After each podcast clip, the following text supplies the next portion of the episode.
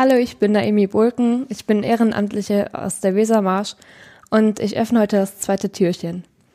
Eigentlich bin ich kein Fan von der Adventszeit und diesem ganzen Trara um Weihnachten, aber Heiligabend ist bei mir in der Familie immer was ganz Besonderes und ich würde euch jetzt gern davon erzählen.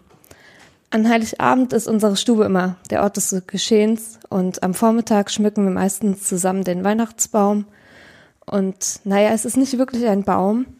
Ganz lang hatten wir einen großen Ast als Kratzbaum in unserer Stube stehen und den haben wir dann immer Weihnachten geschmückt und eben zum Weihnachtsbaum umfunktioniert. Ein andermal habe ich auch aus Pappe einen gebastelt und an die Wand geklebt und ähm, ja, weil ich finde, dieser Baum ist mehr so der Platzweiser, an dem dann die Geschenke kommen und wo wir uns nach dem Abendessen dann aufhalten und uns drum versammeln. Und so die Ästhetik kann ich auch nachvollziehen. Aber ähm, sich so einen lebendigen Baum ins Haus zu holen, das habe ich noch nie so wirklich verstanden.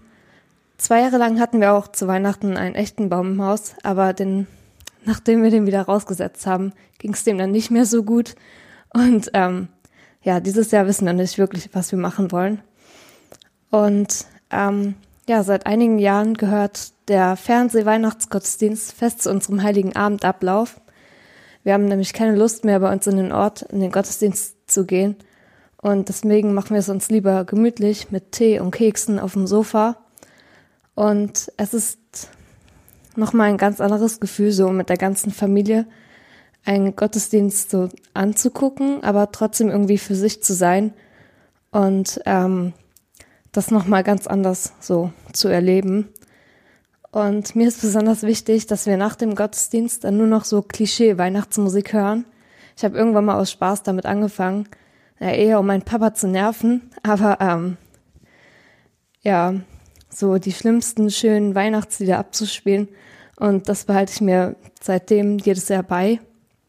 Und ähm, ja, Weihnachtsessen ist bei uns dann immer Raclette weil meine Schwester das so gern als Weihnachtstradition hätte und irgendwie hat sich das jetzt auch so bei uns eingeschlichen und es wird sich auch falsch anfühlen, jetzt was anderes an Weihnachten zu essen. Und nachdem wir dann mit vollen Bäuchen ähm, alles weggeräumt haben, breiten wir uns dann für die große Bescherung vor.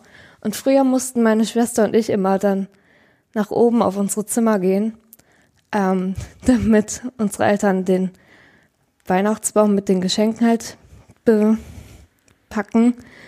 Und ähm, meine Schwester und ich sind dann immer oben an so das Treppengeländer gegangen und haben uns drüber gehangen, um irgendwie die Gespräche unserer Eltern zu hören, damit wir irgendwie schon mal rausfinden könnten, was wir ein Geschenk bekommen. Aber es hat nie wirklich geklappt. Dann klingt der Abend noch ein, nach der geselligen Bescherung aus und jeder rollt sich nur noch ins Bett und wartet auf die nächsten Weihnachtstage, an denen wir dann auch nur noch ganz gechillt bei uns zu Hause rumhängen und irgendwann zu meiner Oma fahren. Und ja, das ist mir halt so am wichtigsten an Heiligabend mit der Familie und die gemeinsame Zeit zu verbringen. Und ich hoffe, dass es bei euch auch so, dass ihr euch auch so auf Heiligabend freut und eine schöne Adventszeit euch allen.